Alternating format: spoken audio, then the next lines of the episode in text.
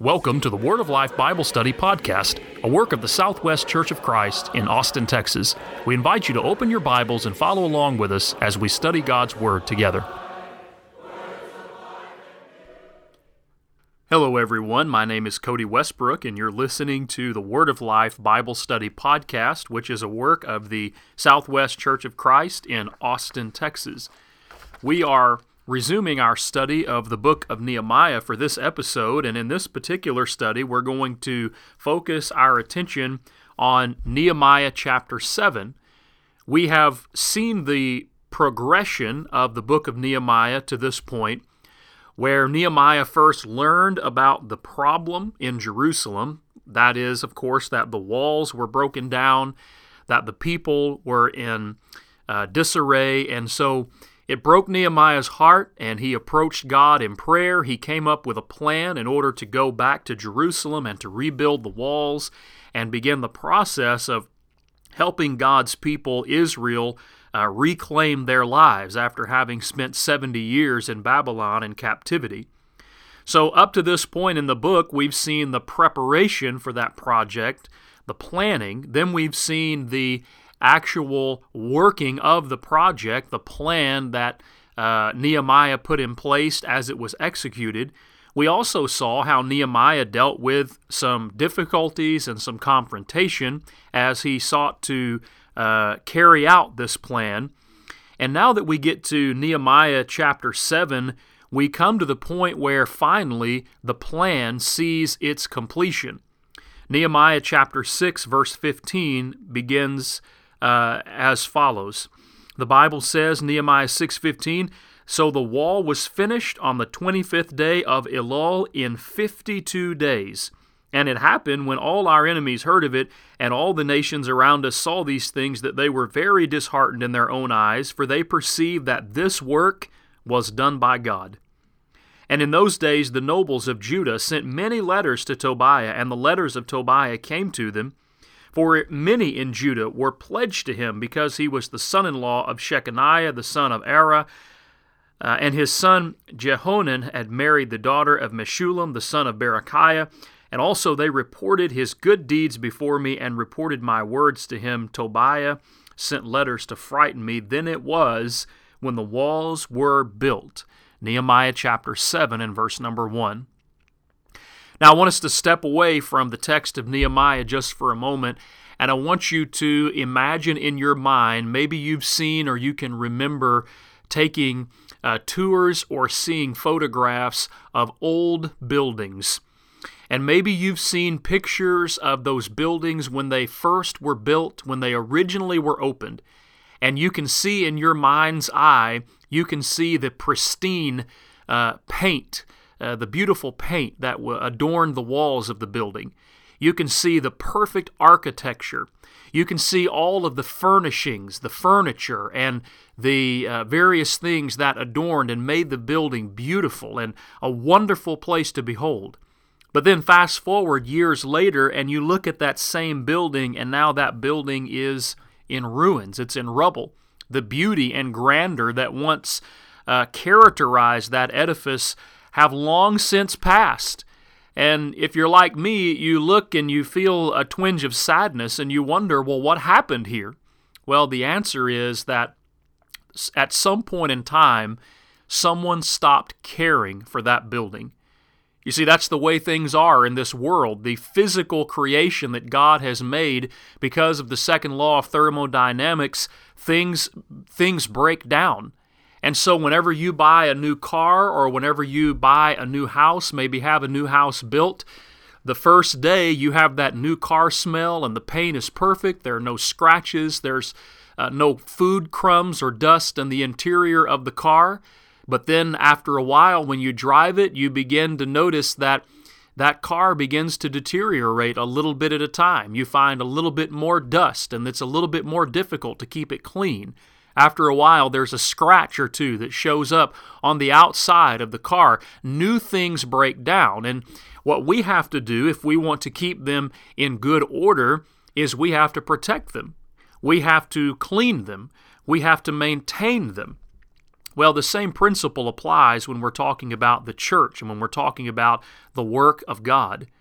When we look at our congregations, we look at all of the works that we do, we look at all of the, the areas in which we're involved, and we recognize that those things have to be maintained, that sometimes a congregation just simply needs to undergo routine maintenance, it needs to be protected.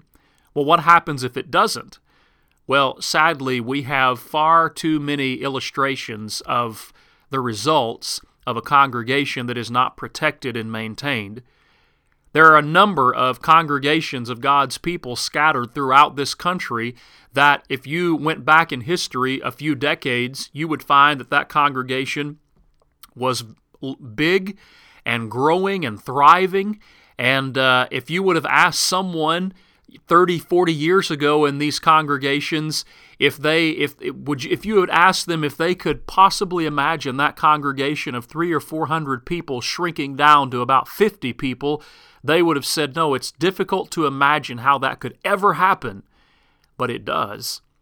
You see, if we neglect to maintain and to protect a congregation and its works, if we neglect uh, preparing that congregation for the future and for the challenges of the future, then just like that new car or that new house, that new building, over time it will deteriorate, and what is great and grand today may not be very great or grand in the future. So, looking at the book of Nehemiah, then, Nehemiah chapter 6 tells us that Nehemiah has completed his work and Nehemiah does not want to see that work crumble. So, when we look at Nehemiah chapter 7, what we have is a chapter that's all about protection. In this chapter, we find Nehemiah taking steps to ensure the long term success of his work in the future. And I want to notice what it is that Nehemiah does in Nehemiah chapter 7 that helps to ensure that success. Number one, emphasize spiritual priorities. Emphasize spiritual priorities. Look at Nehemiah chapter 7, verse 1, and also Nehemiah chapter 7 and verse 3. In Nehemiah 7 1, the Bible says that uh, when the wall was built and I had hung the doors, when the gatekeepers and the singers and the Levites had been appointed, and then in verse number 3, he says, I said to them, and he's talking about uh, those mentioned in verse 1 and 2 Do not let the gates of Jerusalem be opened until the sun is hot, and while while they stand guard, let them shut and bar the doors and appoint guards from among the inhabitants of Jerusalem, one at this watch station and the other in front of his own house. Now, what is going on in Nehemiah chapter 7, verse 1 and verse 3? Well, first of all, Nehemiah is emphasizing spiritual priorities. Notice in verse number 1, he mentions the gatekeepers. The, your version, the King James Version, might say the porters. The New King James Version says the gatekeepers. Well, what's the purpose of a gatekeeper? The purpose of a gatekeeper is to guard against the enemy's attack. The purpose of the gatekeeper is to make sure that no one is admitted entrance into the city that doesn't belong in the city. You see, Nehemiah knew that the city of Jerusalem was vulnerable, and so he put watches, he put guards, he put gatekeepers in place in order to keep a lookout. He's finished the wall, but he is not prepared to let his guard down. Why? Because the moment we let our guard down, we've invited the enemy to come on in. And so when we think about the work of the church, there is sometimes the temptation to relax whenever the work is complete. We set out, maybe, for example, to build a visitation program or an evangelism program, and we work very hard in order to get that program started, to make sure that all the building blocks and the ingredients are in place. And then finally, at long last, when we say, all right, we've, we've got this thing going, it's working, there's the temptation sometime to step back and put it on autopilot and just let it go on its own. But we can never, ever do that. Because the truth is that the work is never complete, and so we can never relax. Paul would say in 1 Corinthians 15 and verse 58, Therefore, beloved brethren, be steadfast, unmovable, listen to this, always abounding in the work of the Lord Notice the uh, the uh, the uh, the force of that of that statement. Be steadfast, be unmovable, and always abounding. In other in other words, never stop. Never get to a point where you feel you've arrived. Never get to a point where you feel satisfied in what's been accomplished, but always keep going and always be on the lookout. Always be on guard for complacency and for the attacks of the enemy. Remember that last uh, in our last episode, we looked at the attacks from Nehemiah's enemies in Nehemiah chapter 4, chapter 5, and chapter 6. And those attacks took many different forms. Some of them were external, some of them were internal, but they kept coming. And Nehemiah had to keep fighting. Well, just because we finish our work, whatever the, the goal happens to be, doesn't mean the atta- that the attacks are going to stop. We always have to be on guard. But second, as Nehemiah sought to emphasize spiritual priorities, I want you to notice that he remembered the spiritual component of his work.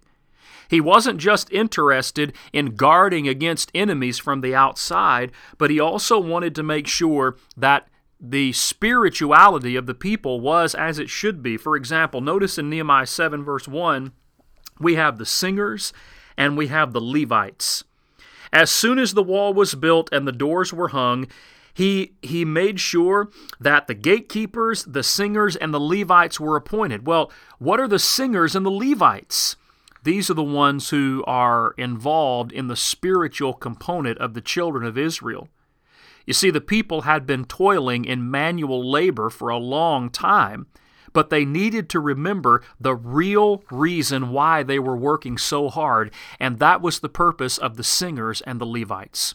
You see, Malachi chapter 2 and verse number 7 tells us that the priests, the Levites rather, were the ones who were supposed to always be preaching and teaching the Word of God.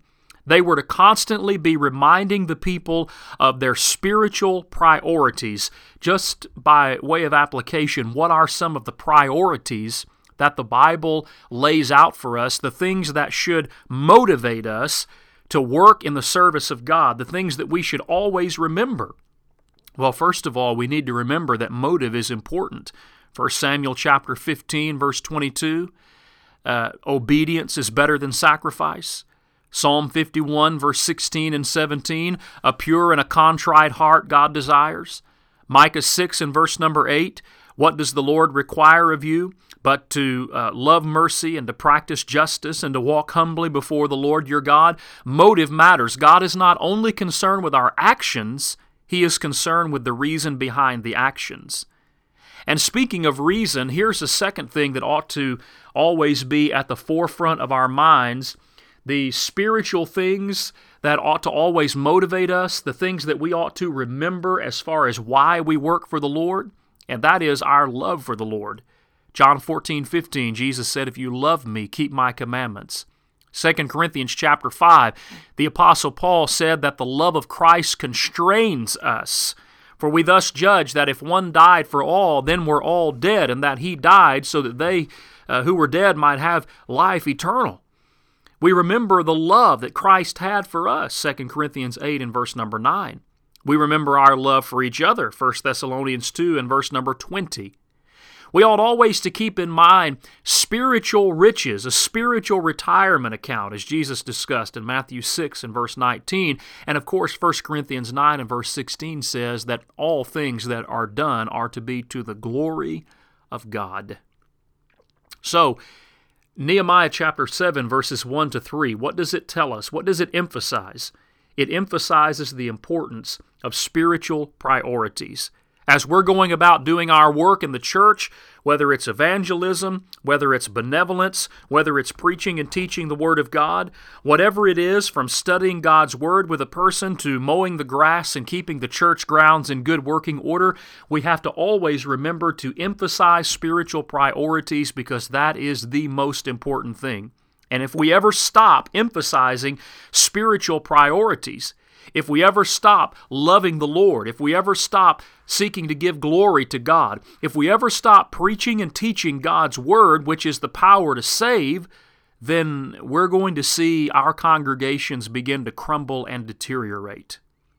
Number two, notice the importance of emphasizing and developing godly leadership.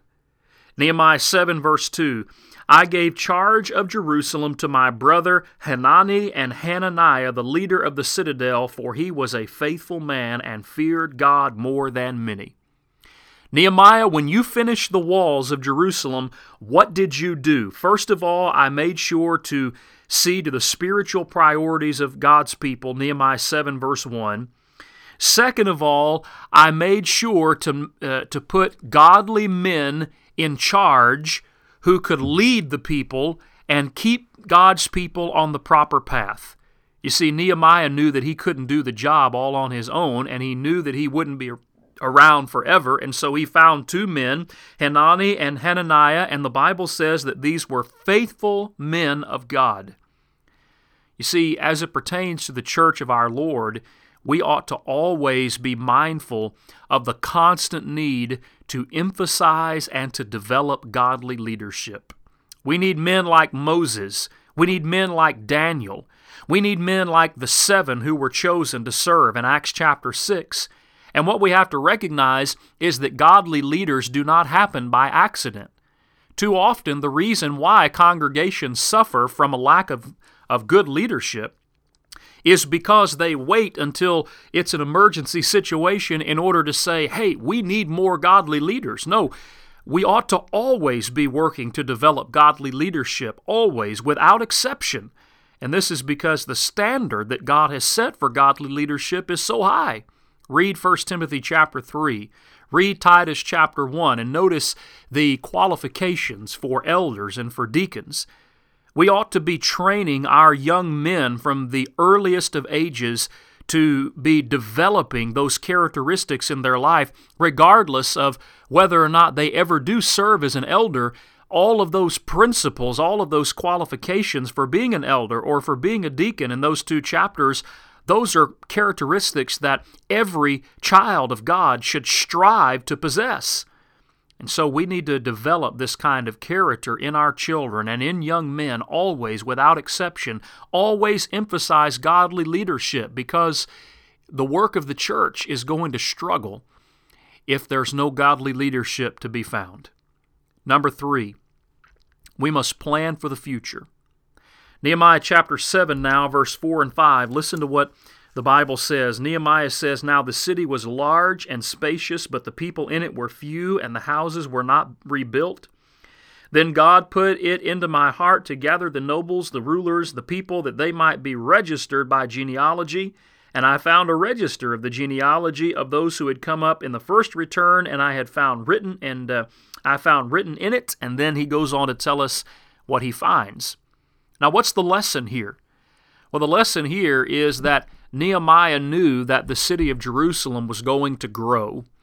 You see, today the people are few, Nehemiah says, but Nehemiah is not focused only on today. He is not a short sighted leader. He is looking toward the future. He's focused on tomorrow. He knows that God's people have just come to the end of 70 years of captivity. He knows that they have been and will continue to be released to come home. He knows that the wall has been rebuilt, that the temple is being rebuilt. He knows that the city is being rebuilt, and ultimately, more and more people are going to come home. But when they get here, where are they going to live? What are they going to find when they arrive? What kind of business, what kind of economy, what kind of commerce, what kind of jobs are going to be available? What about food? What are all of the people going to eat? You see, these are the things that Nehemiah was thinking about and planning for. So, in our work as the Church of Christ, what are we planning for? How are we thinking about the future? You see, what we need to realize, and I think this is a very sobering point to consider, is that the work we do today will bear fruit into the future, and that fruit will either be good or bad. If we, we, we ought to think about our congregations from the standpoint of stewardship, meaning we're stewards of the congregation. We're stewards of the work that God has given us because none of us are going to live forever. And so there's going to come a time in which our children and grandchildren, in which future generations are going to step up and we're go- they're going to inherit the congregation from us.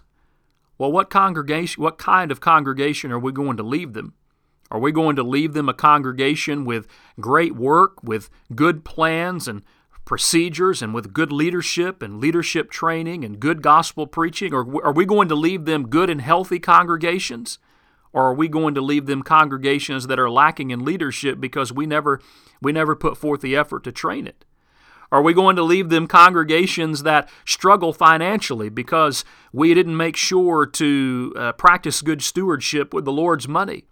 Are we going to leave them congregations that are weak spiritually because we didn't make sure that there was good preaching and teaching and planning for the future? What steps are we taking to ensure that the fruit is good? Number four. The fourth thing, as it pertains to protecting the work of God for the future, is to develop talent for the future. When you start in Nehemiah 7 and verse 6 and you read all the way through verse number 60, you're going to notice a number of individuals mentioned and you're going to notice a number of groups mentioned. In fact, there are five. There are the priests, number one. There are the Levites, number two, the singers, number three, the gatekeepers, number four, and the temple servants, number five. Now, all of these are mentioned as those who were uh, recorded according to genealogy and the lesson here is that all of this reminds us, similar to what we saw uh, a couple of uh, uh back in Nehemiah chapter uh, Nehemiah chapter three. It reminds us of the fact that everyone has a job to do and that we must train future generations to be able to do those jobs to the glory of God. We can read about this very thing in the New Testament, like in Titus chapter 2, where Paul commands Titus, he says, You need to teach, tell the Command the older men to be teaching the younger men. Command the older women to be teaching the younger women. The same kind of thing in Romans 12, verses 4 to 8, and 1 Peter 4, verses 10 and 11. You see, every person has a role to play, a job to do within the congregation, but we find within God's Word this emphasis that the older generation has to take a genuine interest in the younger generation. There can't be a division between the two. It can't be, well, the old people, the older generation, they think one way and they do their thing, and then the younger generation, they think their way and they do their thing over there. No, no, that can't be. That's not healthy.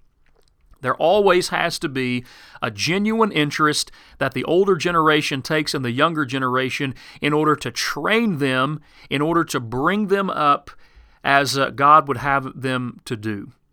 Number five Number five, if we're trying to protect the work of God going on into the future, the fifth thing that has to happen is that we have to stay firmly planted within the Word of God.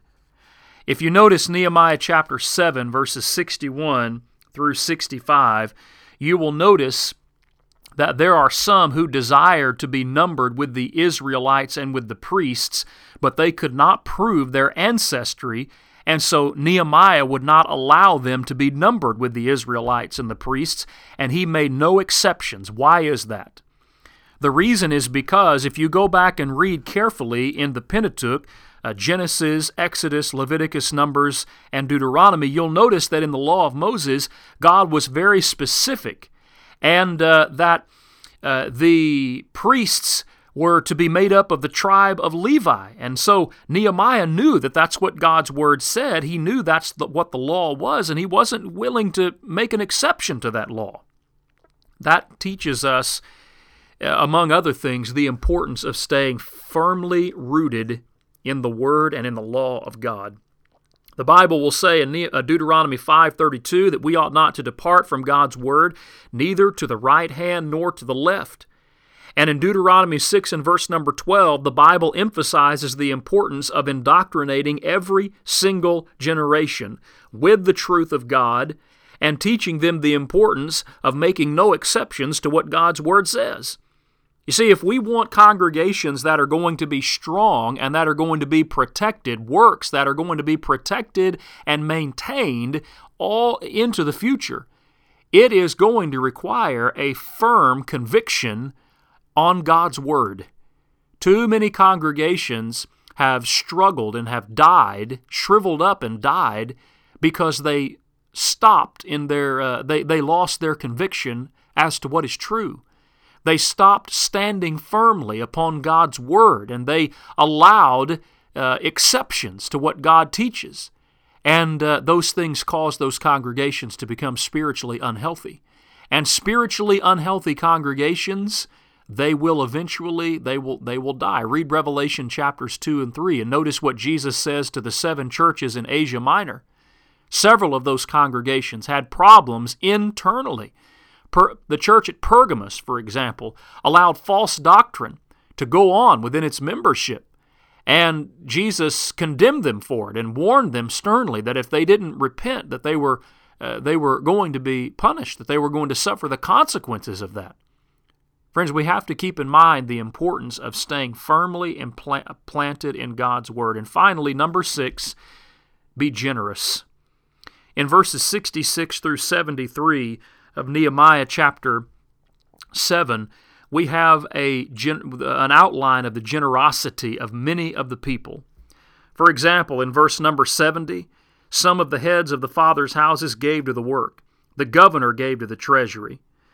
Uh, 1,000 gold drachmas, 50 basins, and 530 priestly garments.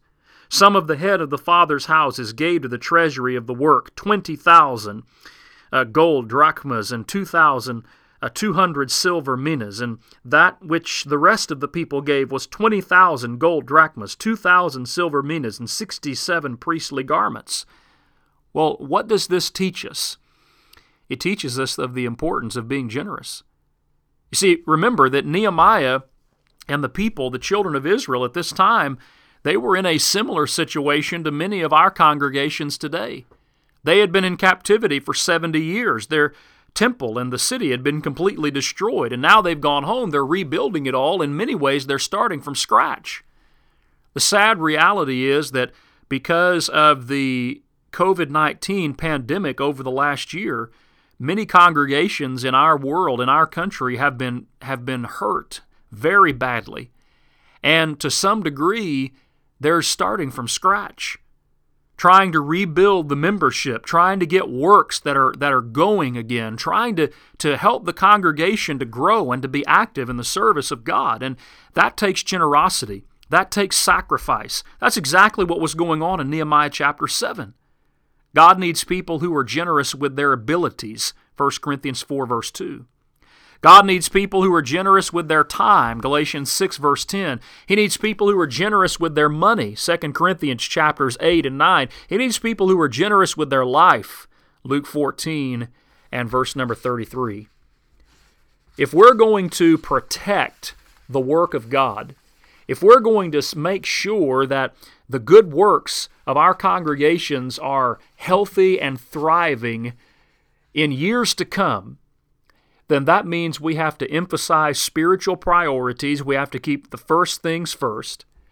We have to emphasize and develop godly leadership, always being about the business of training future leaders. We have to plan for the future and develop talent for the future and stay firmly planted in God's Word, and we have to be generous in what we give and in how we give. All of these things are highlighted for us in Nehemiah chapter 7 as Nehemiah sought to protect this great work that had finally seen its completion. Well, that's the end of our study for this episode, and we thank you for taking the time to open up God's Word and to study with us. We encourage you to visit our website, www.swcofc.org. We also encourage you to come and visit with us at the Southwest congregation at whatever opportunity you may have. Thank you so much again for listening to this episode and for uh, spending some time in God's Word with us. We hope that you'll subscribe to the podcast. Please tell your friends and your family about the work that we're doing and keep us in your prayers as you certainly are in ours. Until next time, may God bless you, and we look forward, Lord willing, to be able uh, again to open up the wonderful Word of life and study together. We hope you've enjoyed this episode of the Word of Life Bible Study Podcast. Please visit our website at swcofc.org for more information about the Southwest Church of Christ. And if you're in the Austin area, please come and visit with us. Thank you for listening, and please join us again as we open up our Bibles and study more of the wonderful Word of Life.